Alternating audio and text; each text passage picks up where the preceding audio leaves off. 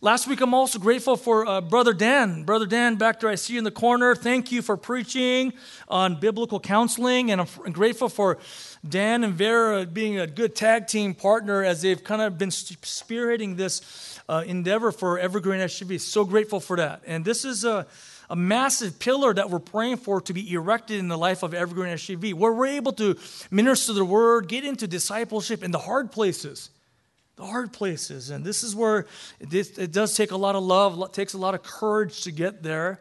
And I believe more equipped we are with the word, the more confident we are just to minister the word as God intended for it to be done. So thank you, brother. And today we're still in the hard place. You know, in some ways it gets really hard. 1 Corinthians 5 is a very challenging portion of scripture. In some ways, if this wasn't, if we weren't just sequentially going down the scriptures, this may, a pastor may be tempted to kind of go on a different topic. This is one of those parts of the scripture where, as my teaching or preaching profs have said, this is the, one of the beauties of sequential exposition, where you just march down the text and the Lord providentially brings up topics that, as a church family, we need to talk about. Right? This is this is it. And so. Today we're continuing on our Church Matters series in the series of holiness right? Holiness, to be set apart. We are a special nation, a holy nation, a special group set apart for God because our God is holy, we're called to be holy. And the, Paul is addressing a massive issue. I'm telling you, this topic is going to cause you to blush a little bit, right? This is a massive issue that Paul is addressing to the Corinthian church. And we're going to talk about the topic of church discipline. Church discipline. So, what is church discipline? Church discipline, just to be clear, is the final step in church restoration. And we've covered church restoration in our Back to Church Basics series where Jesus uh, uh, just gives us instruction on how to restore a sinning brother or sister. This is important because we, we're not in heaven yet. We're not start, staring at our Lord yet. So we need to be able to help one another be holy. And uh, so let me just give you, read Matthew 18. And by the way, this is Jesus' first instruction to their church. This is how important this uh, concept or this idea of church restoration is to our world. This is the first instruction given, to G- given by Jesus to the church. And this is the steps that the Lord gives us. Matthew 18, this will give us good context as we go into uh, 1 Corinthians 5. Jesus says, if in Matthew 18, 15, if your brother sins, go show him his fault in private. If he listens to you, you have won your brother. Meaning, you see your brother or sister in sin, a professing believer, you just go to him discreetly, privately. No one else needs to know. It's between you, the brother or sister, and the Lord. And good news this person repents, that's it, done. Never, never need to bring that up necessarily again. But if he doesn't listen, he or she doesn't listen, verse 16 chronicles step number two. But if he does not listen to you, take one or two more with you. So basically, you're bringing more reinforcements to help this sinning brother or sister to repent, so that by the mouth of two or three witnesses, every fact may be confirmed. Two or three come, say, Look, we know brother or sister so and so confront to you about this. This is a real issue. And, if, and the Bible says if, they, if, if he repents, that's it. Praise God. That's step number two. Now, step one and two, this is a series of weeks and months of prayer now. This isn't just week one to week two. This takes some time. There's a lot of grace, there's a lot of opportunity for this person to repent. Now, step three gets harder.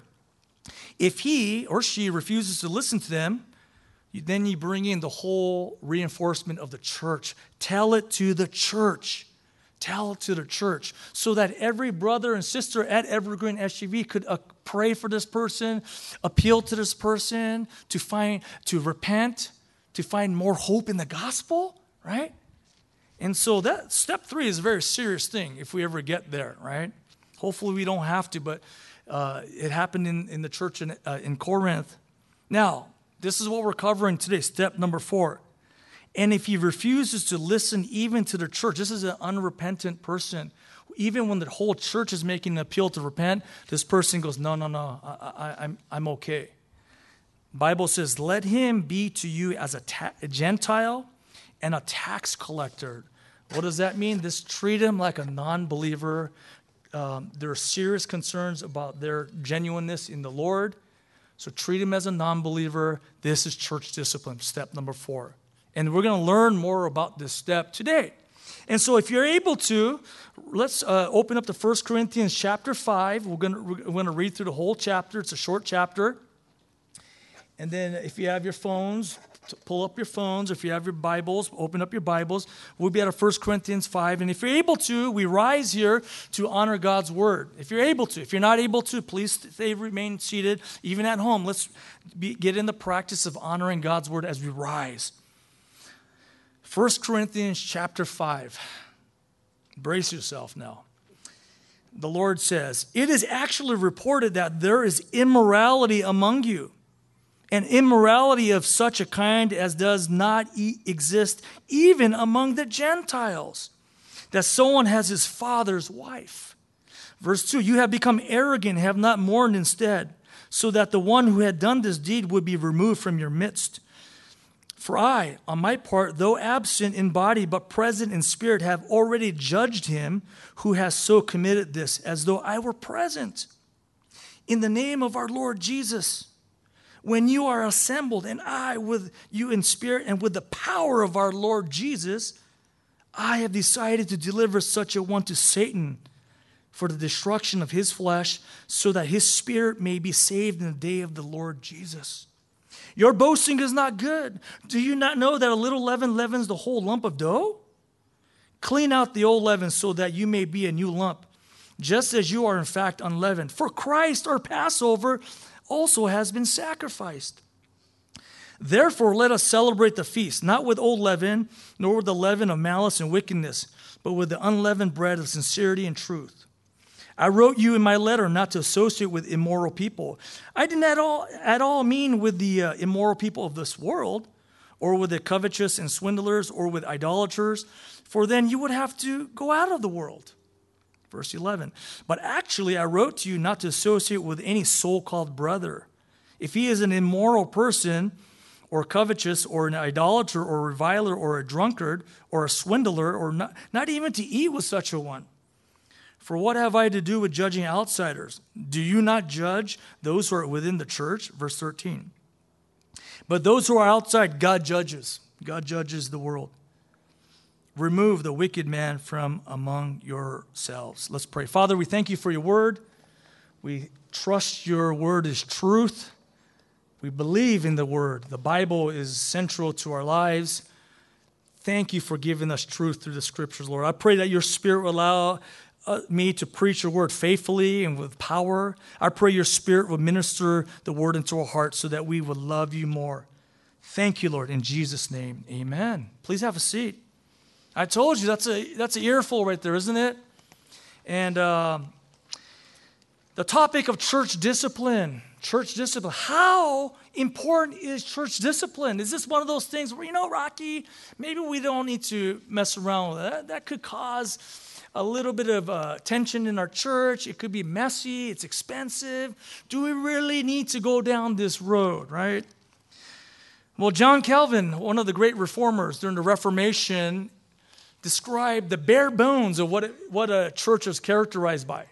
John Calvin, all right, John Calvin said this in the, in the 1500s. The bare minimum for a church to be considered a biblical church needs to be characterized by these three things. Number one, the faithful preaching of the Bible, meaning is the Bible taught and preached in the church. It means it's not my idea, not culture, not worldly wisdom, but is the Bible opened up and taught. That's mark number one. Mark number two, the faithful administration of the sacraments. What is that? What are sacraments? We observe too that the Bible commands us to do uh, baptism, which we did uh, uh, like a, several weeks ago. That was phenomenal. Baptism, and then communion, the Lord's table. Right? We observe communion the first Sunday of every month, where we're to take communion to affirm our commitment to Christ and that he is with us and that we are with him. Now, the third thing John Calvin said, this may surprise you, is the faithful ministry of church discipline. Church discipline. I mean, you could have Bible taught and no sacraments, and you don't really have a church. So that's really a fellowship or a Bible study, which is a good thing, but not the church. You could have the Bible taught and preached and still observe sacraments of baptism and communion and have no church discipline. That's still not a church because we're not holding one another to the standard that God has called us to. We're not holding us to the standard that we said we would be about when we trusted ourselves with the message of the gospel, right? Our God is holy. We just saying it, therefore we're holy. This is what we said yes to, all right? And we're going to understand this. So, why would anyone want to be a part of a church that practices church discipline? That just sounds intense. That just sounds, is that so uh, uh, militant? That just sounds so hard, right? Why would we want to join a church like that? Well, we're going to take a look at the four W's of church discipline to examine that question. The four W's. So, the title of the sermon is The Four W's of Church Discipline.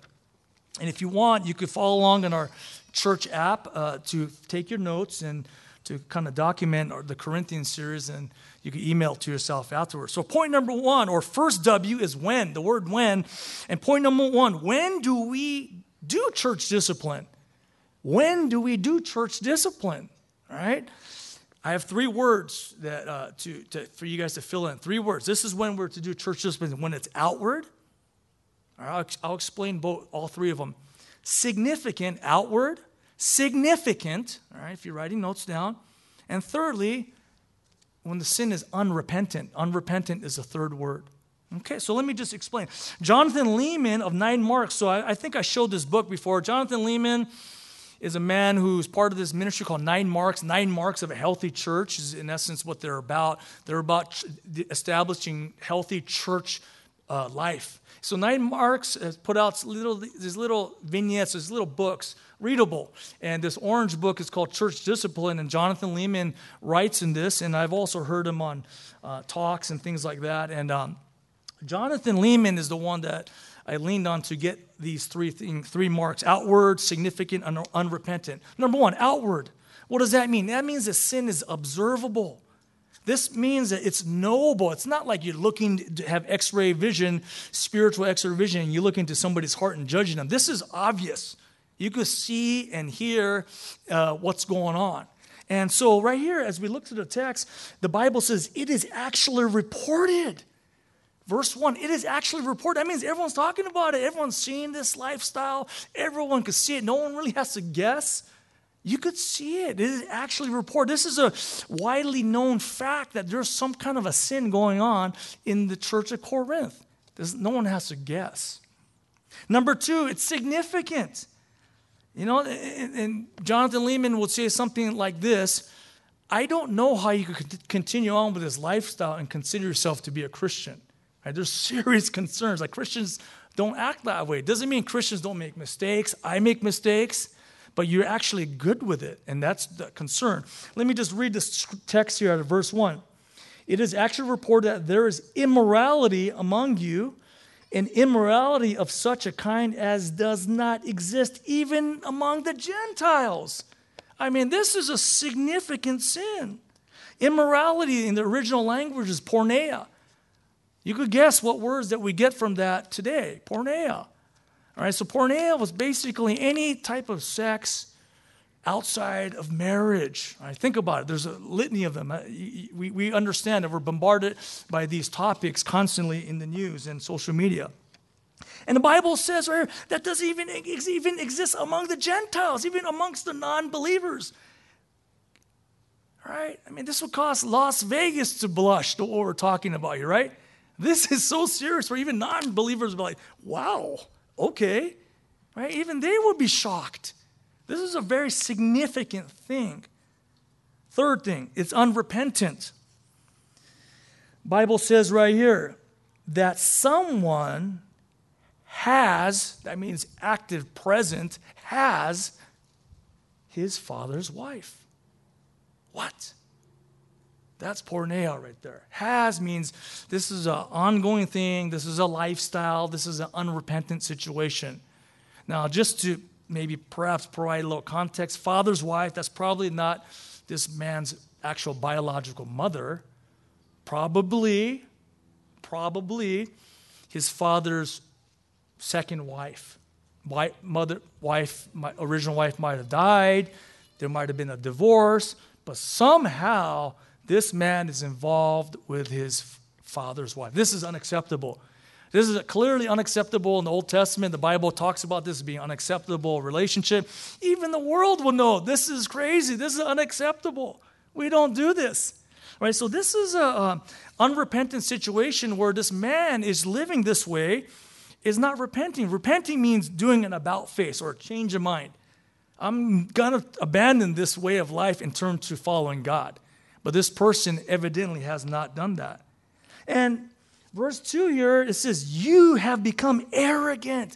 This word you is in the plural. So Paul's not just talking to one person like the pastor of the church or anything like that. He's talking you as in the Corinthian church, plural, you plural, meaning church discipline is a very communal thing. Everyone needs to be involved in this. And you may be wondering to yourself, man, I don't want to get involved with this. And so Paul is saying to the Corinthians, you've done nothing because you've become arrogant, You've become prideful. Now, how what does Paul mean about you've become arrogant? Like what is he specifically talking to? Well, the good thing about sequential preachings, we've had context over the year, over the last couple of weeks and months as we go through Corinthians. The Corinthians, they prided themselves on worldly wisdom. Perhaps they're thinking, you know what? Tolerance is the virtue here of love. So let's be tolerant. You add that in, you know what? God, I know what God says, but let's be tolerant. I think that's the way to go. That's what's pleasing to God. That's arrogant, all right? Or perhaps we know that the Corinthians were pretty much a shame, honor based culture, or Corinth was like that. So the Corinthian church was operated on shame and honor system. So in order to save face, they probably didn't want to get into that world. I'm not about that life right? This is going to be expensive. This is going to cause me to get messy. I like the idea that people keep saying we get along, we, we, we love each other perfectly.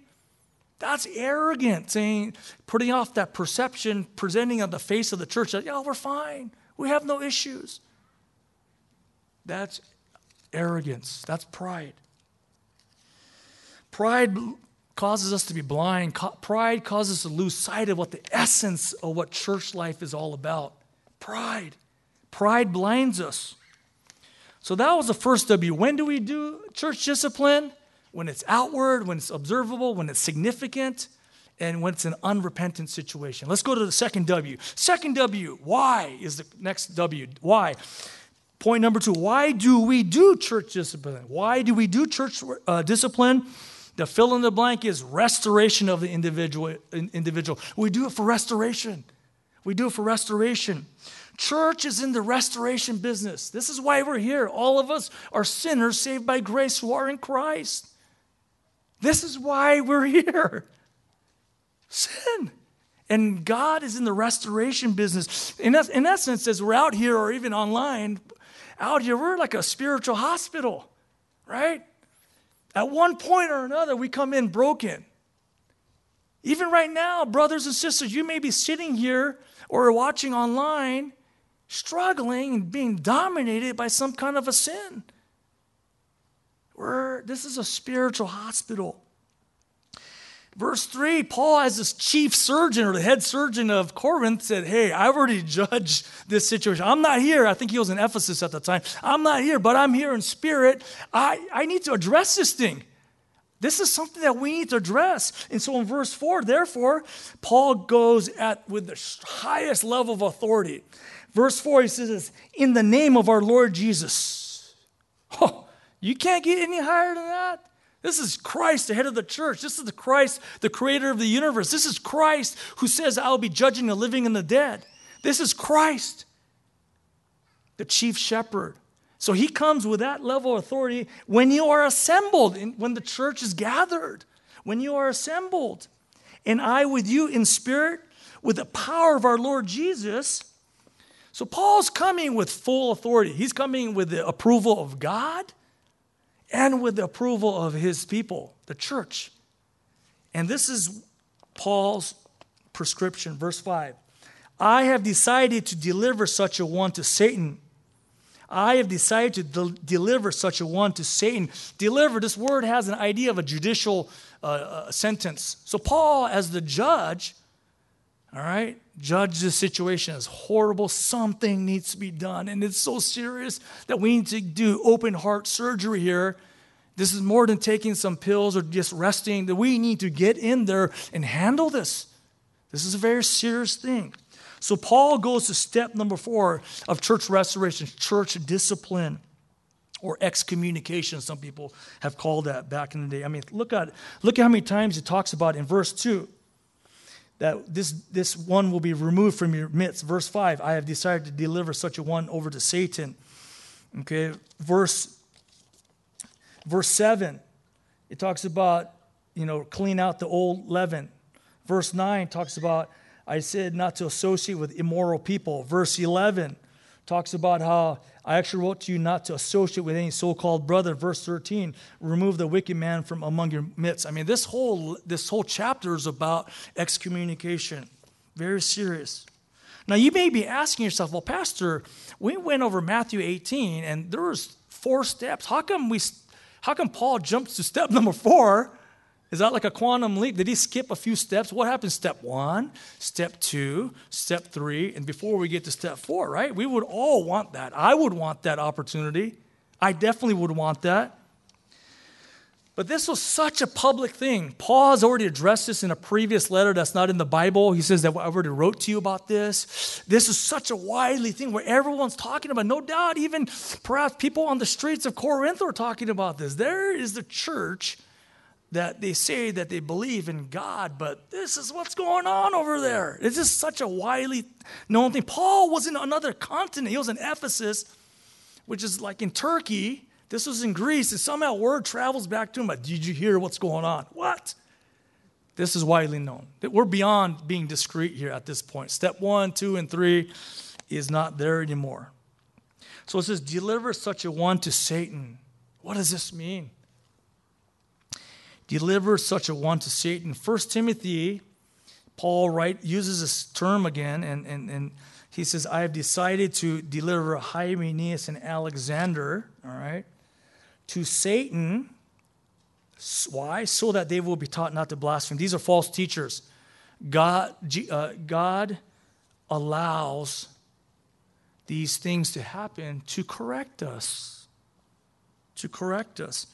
Matthew 18, 17 says, right, treat him like a, a Gentile or, or tax collector. That's just a euphemism to say treat him like a non believer. Now, what does that mean to treat him like a non believer? This is very serious, right? In essence, Paul is saying, hand this man into the domain of Satan, right?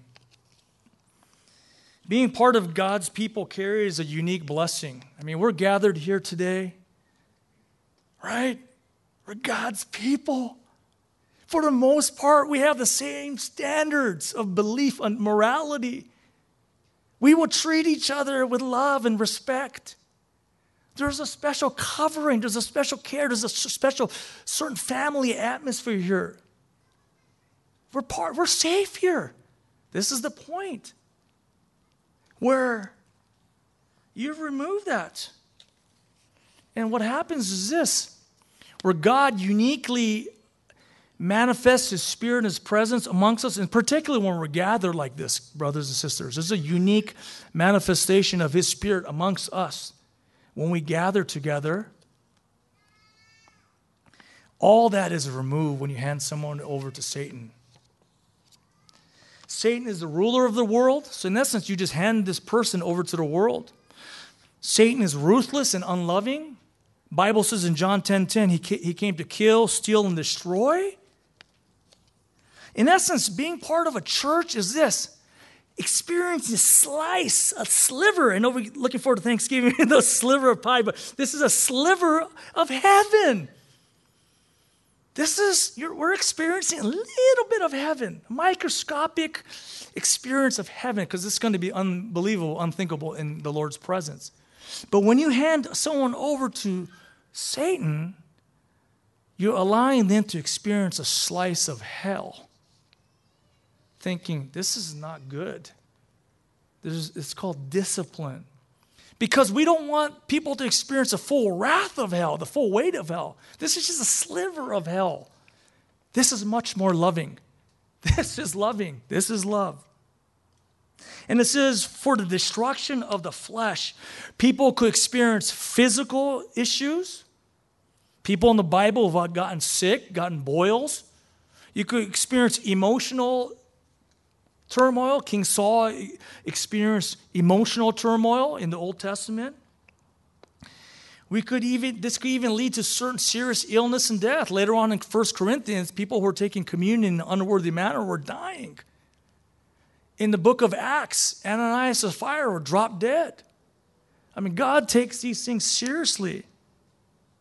But the idea is not to destroy this person. The idea is so that his spirit may be saved in the day of the Lord Jesus. We don't want them to experience the full weight of hell. This is, this is a sliver. This is what's loving. Now, you may be sitting here like, man, Pastor, Pastor Rocky, is this right? Would God do this? I mean, would God use our chief enemy, our arch enemy, to discipline us? Well, 2 Corinthians 12 7, Paul knew from experience. He goes, To keep me from exalting myself. Paul had so much revelation. He even actually went to heaven for either in, in, in actuality or in a vision. He experienced heaven. Is to keep me from exalting myself, to being feeling puffed up. Bible says that he was given a thorn in the flesh. This word thorn in the flesh is not like the garden variety of, uh, of the thorns that you get in your, in your rose bushes. This is like a stake driven to Paul. And what was this thorn in the flesh, a stake in the flesh? A messenger of Satan. This word messenger is angelos, an angel, Satan, a demon. A demon was allowed to go to Paul to keep him from exalting himself. In the book of Job, in the book of Job, God allows Satan to do work on Job. He doesn't just don't kill him. And sure enough, Job goes through some horrible, horrific things. But at the end, in verse uh, 42, verse 5 and 6, Job says, I understand now. I could see and hear now. I understand. And I repent of my ways. God purified even someone like Job, Job who, many of us would consider pretty holy to begin with. But even Job, God purified even more. And it's for restoration. So the answer is yes, God does use Satan. Remember this. I just want to have a little side note, sidebar here. Satan and Jesus aren't like rivals, like, man, this is a battle, cosmic battle. No, no, no, no. God is God. God is sovereign. God is, Jesus is Lord. He will use Satan as his agent to get what he needs to get done. All right? And so, yes, he does use even Satan to purify his people. Let's go to the third, third W. What? The third W is what? What is church discipline for?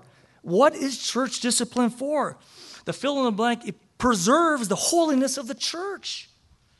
Preserves the holiness of the church. I'm going to read a little bit of verse 6 and 7.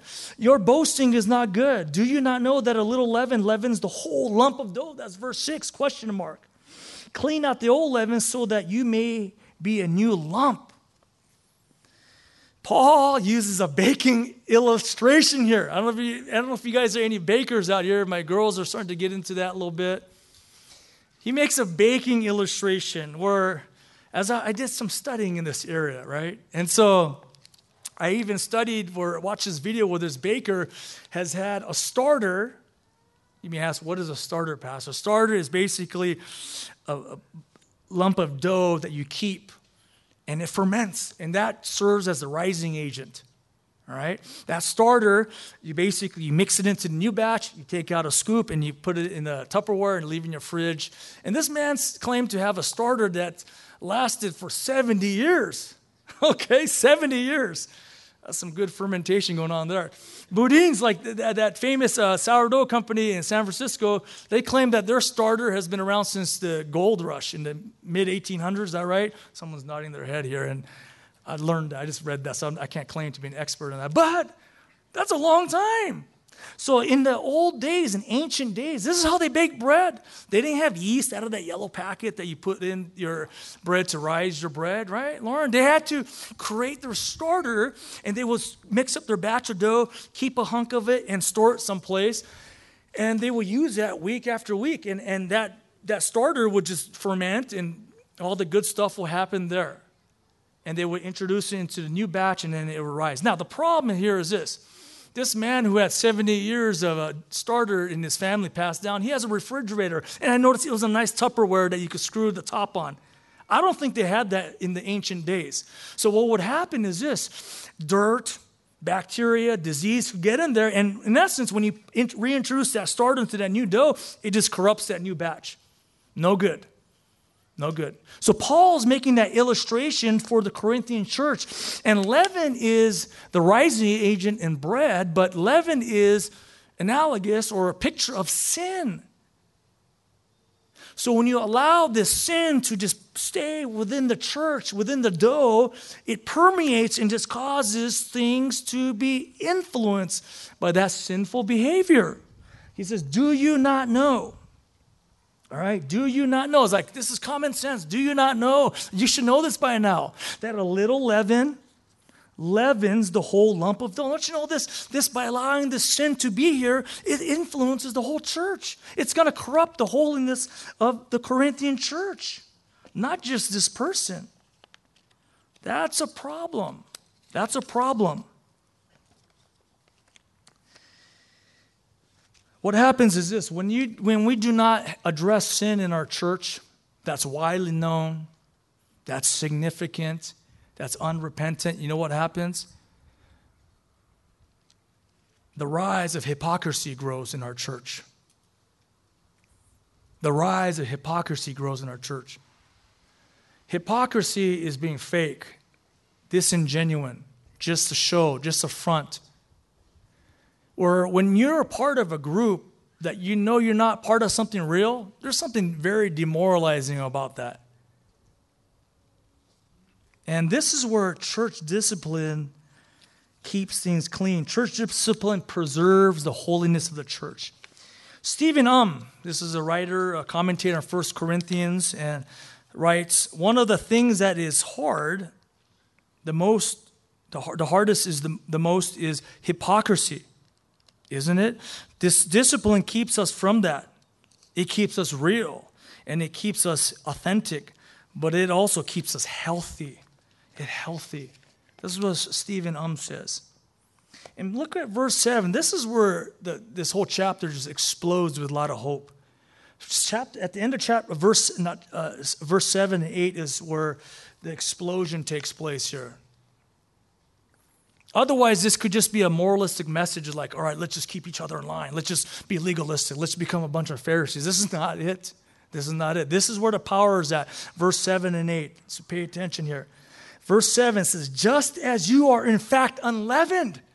What is Paul saying there? Just as in fact you are unleavened. Paul is saying, you are holy. You're a saint. You've been set apart. Don't you remember who you are? God sees you as holy, set apart, sinless. That's who we are in Christ. And look what it says For Christ, because Christ, our Passover, also has been sacrificed. He's reminding the Corinthian church that we are holy because Christ, the Holy One, died for us. This is the key here to always remember the critical nature of holiness and to keep church discipline as a priority of our church is this to remember who we are in Christ and what Christ has done for us. What did Christ do for us? Christ became our Passover. Just a little bit of context for those of us who aren't sure what Passover is. This is an Old Testament uh, uh, um, event that took place. The Israelites, the Jewish people, were enslaved in Egypt for 400 years. God graciously said, I'm going to free my people from Egypt. They were enslaved for 400 years. And God, in order to free them from Egypt, performed 10 miraculous, miraculous uh, plagues against Egypt. And the 10th and final plague was the most serious one, where God will send the angel of death to kill every firstborn male So if you're a firstborn male in your family, I'm the second, so I probably don't have to worry about that. But if you're a firstborn male, even if you're the youngest, you're still the firstborn male. You would be in, in this, but your dad was and mom were told, all right, let's slaughter a lamb and put blood on the lintels and the doorposts of your home, and then the angel of death will, will pass over your house and show you grace and mercy. So you have nothing to worry about. I'm sure that's what happened in your family. But so this is where Christ becomes the new Passover for us, where the angel death is no longer just death on earth, but judgment apart from God forever in a place called literal hell. Where Christ, God, the eternal one, died for us. His blood covers us if you have trusted Him as your Lord and Savior. Where He said, Jesus, I know I've done things that are not right. I know I've offended you and others. I need to trust in your blood that was shed for me on the cross. I want to trust in you, Jesus. And when that happens, Jesus covers us with his blood, and the judgment is passed over us. Jesus was sacrificed for our salvation. This is what we're talking about, where we escape hell. This is the real thing. But secondly, before we even get there, because when we see Christ for the first time, right now we know, Bible says we know in part, but we'll know in full. When we see him, we'll be fully sanctified, fully holy like them. Not just positionally, but actual functionally too. Because right now, I don't feel holy all the time. The thoughts that run through my mind, the things that I say, the things that I do aren't exactly perfectly Christ like. Can you relate to me what I'm talking about? But our Lord died for our salvation, but also for our sanctification. In Christ, we are saints. This is where the power is at when we understand our identity in Christ. And this is what allows us to say, you know what? Church discipline is important because we help each other stay true to our Lord. We, stay, we help each other stay true to the call that God's given us.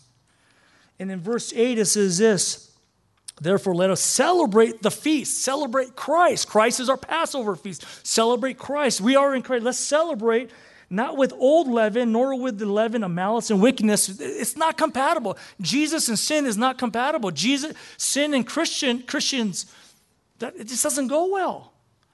It's not meant to be. But with the unleavened bread of sincerity and truth, genuineness genuineness before God and before his people. That's what gets people fired up to live for Christ. When you're around other brothers and sisters, you know what? They're not perfect. I'm not perfect. But you know what? We all genuinely are on this pursuit of holiness. That's when a church explodes because now we're, we're looking at each other, looking at our Lord, saying, I'm a part of something real. Hypocrisy will kill you. Hypocrisy will kill you. Genuineness being genuine before the Lord, genuine and holy before the Lord, being true to the Lord is what would just allow our church to be, be, continue to be built up in Christ. Let's go to point number four. The fourth W. Fourth W is who, as in which person, who. So, who is church discipline for? Is that question. Who is church discipline for? It's for the church body. Church body. Fill in the blank. Church body. In verse 9 and 10, Paul says, I didn't say that you couldn't hang out with everybody because that means that the world is full of all kinds of non believers and the world is full of sinful people. Otherwise, we'd have to not work, we'd have to not go to school, we can't go to the gyms, we, could, we couldn't hang out with our neighbors down the street. God, God isn't saying, oh, I can't hang out with sinners. This is prescribed for those who are in the church. Right? Verse 11, but actually I wrote to you not to associate with any so called brother, any professing believer, any professing member of this church at Evergreen is what Paul is talking about. Now, we drove 18 hours nonstop and, and driving, and amazing what some coffee, amazing what a couple pit stops and sunflower seeds could do for you while you're driving. I mean, sunflowers, uh, we're driving and I was pretty good for the first four hours. Then we and then we got into Oregon. I started yawning and tears started coming down. I pull over to the gas station, get some food, breakfast burritos, and it was early, so we're going. And we're driving, and in Oregon, just so, just so, just so you guys might have read already or heard that now in Oregon, they just passed legislation where it's okay to possess things such as heroin and cocaine now, just so you know that. And that's kind of like the stream that's coming up to Washington where, well, oh, let's explore this idea next year for us. Like, that's what's happening. All right, just so you know. And for us, we should be alarmed, like, wow, that's, that's not good, right? That's not good. But the problem is this when we judge the world harder than ourselves and we soft pedal our own sin, that's the issue. Of course, you could be upset. Of course, you could be alarmed, but are we more alarmed when the world acts as the world or when the church acts as the world? We should be way more alarmed when, like, oh, that's not right. The church is holy, the church is precious. Even such things as slander, gossip, laziness, pornography, those, these sort of things are incompatible with the church. We should be more alarmed if those things are rampant happening in our church than if the world legalizes owning or possessing heroin and cocaine. The world, do not be surprised when the world is acting like the world. The world is our mission field, right? That's why we're here. That's why God didn't just pull us up into heaven as soon as we became a Christian. God has a work for you and me until we get called to be with the Lord forever in eternity. So let's just get down to some practical things about this. What would this look like? What does it look like when someone gets handed over to Satan? What does this look like? First of all, this is not an everyday thing, okay, guys? This is not like, all right, we're going to step number four. Hopefully, we never have to go through this. But it happened in Corinth, it happens in other churches. There's, there's a chance it could happen here as well. And this is about restoration. This is not a punitive thing, this is not like a punishment thing. And when we're healthy, we're probably exercising step number one and two regularly. Like, hey, brother, I saw this other day. You're right. I'm sorry. Hey, sister, hey, uh, I heard you speak this way. Is everything okay? You know, you're right. Let me repent of that. that that's when you know you're healthy, church. Just amongst our the network of friends and, and relationships, close relationships that we have here, that's just happening. We're just keeping each other in line before we get to step two, three, and four, right? I mean, that's where that's when you know we're a healthy church. When that issues of sin are just ha- nipped at the bud when it's still young, right? Weeds are easier to handle when you just pull out a little thing. You let that sit, thing sit for years, I mean, it could become an actual tree, you know? Those things are harder to, to deal with. But what does this look like when we get to this fourth and final stage of church restoration called church discipline or excommunication? Bible says right here, but actually I wrote to you not to associate with any so-called believer. If he is an immoral person or covetous or an idolater or reviler or drunkard or a swindler, not even to eat with such a one. What does that mean? Pastor, I want to obey God, but what does that mean? I don't want to do anything beyond what the Bible says. Absolutely not. Associate means to mix in or to, to mingle with. This is that idea. You were mixing in, you know, kind of like that batch of dough and leaven. You know, you're mixing people in with one another. These are the things that uh, nine marks we'll talk about. Number one, they're denied the Lord's table. That's communion. Someone in an unrepentant situation should not be taking communion because the Bible says, do not take communion in an unworthy manner. Unworthy manner means you're harboring some kind of sin that's unrepentant. So we should not be taking communion. Number two, they should be denied serving in the local church because it could create confusion for the rest of the body. Like, hmm, we know what's going on there. Why is that person allowed to do that still? All right? Number three, denied regular social gatherings. What, what does that mean? Can you not, not talk to some people? No, I, I don't think that's what it means, other than it's not business as usual. Hey, what's up? It's, it's all good. No, no, no. There's always a sense of if, let's have a coffee, let's have a meal, but there's always a sense of like, hey, let's repent, let's talk, right? An appeal that everything is not okay. Fourthly, I think, I believe that people in this situation should be allowed to gather on the Lord's Day because now people are able to hear the gospel regularly, right? So, this is a very serious thing our Lord calls us to do because He loves His church. He loves His church. So, in conclusion, church discipline is a gracious gift from God. This is not a punitive thing. This is not like, wow, God is unloving, unmerciful. This is a loving thing. This is an eternal thing. There's so much at stake here. And it produces a healthy, self correcting ecosystem of our church where we just, this naturally happens, right?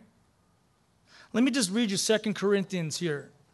I'm going to give you maybe some hope and some encouragement what happened in this situation. Perhaps some many commentators are in disagreement if this section is talking about this, this incestuous person or this is talking about another situation. But the, the point is, the heart of it is this. 2 Corinthians chapter 2, verse 6. Sufficient for such a one is this punishment which was inflicted by the majority. The majority, of the church, excommunicated somebody. Verse 7 so that on the contrary, you should rather forgive and comfort him. Otherwise, such a one might be overwhelmed by excessive sorrow. Wherefore, I urge you to reaffirm our love for him. This is talking about a repentant person. Bring him back. Welcome. We've been praying for you. We're like the prodigal father. Yes, we're coming for you. You're repentant. Welcome back. Let's get you back going again. See, church restoration is a two way street. Yes, there's a sinner, but on the other side of the street is the one forgiving. The church needs to be a forgiving church. I like the way this it's kind of just been bouncing around in my heart for a couple months now is that Evergreen SGV needs to be the worst place to sin. Why? Because you will be confronted, hopefully in step one, interpersonally. If it need be, step four. However, Evergreen SGV needs to be the best place to sin. Because when you repent, when you repent, you will be welcomed back with open arms. This is what church is about because of Christ Jesus, our Passover has been sacrificed for us. Let's pray. Father, I thank you for this time to preach your word. Thank you for your goodness and grace. Lord, I pray, Father, for any of us who are here right now, who are in some kind of a sin, who call themselves Christians, that your spirit will move them to repent, Lord. And they'll be restored fully into the fellowship, Lord. I pray for these brothers and sisters. I pray they will know the full power of the gospel that says we are saints and we are holy. In Christ, we have nothing to be ashamed of.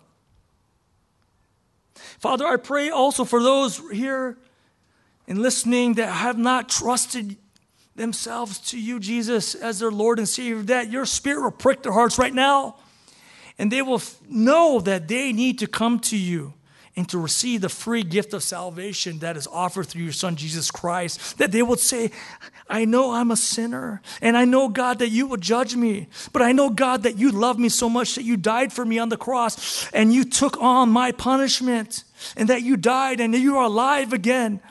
I want to trust you as my Lord, follow you as my Lord and believe in you as my Savior. I repent. I turn away from my old sinful ways and turn to you, Jesus, as my Lord. So thank you, Father, for this message of hope. Although it's a tough message, it shows your heart that you care deeply for us. So thank you, Father, in Jesus' name. Amen.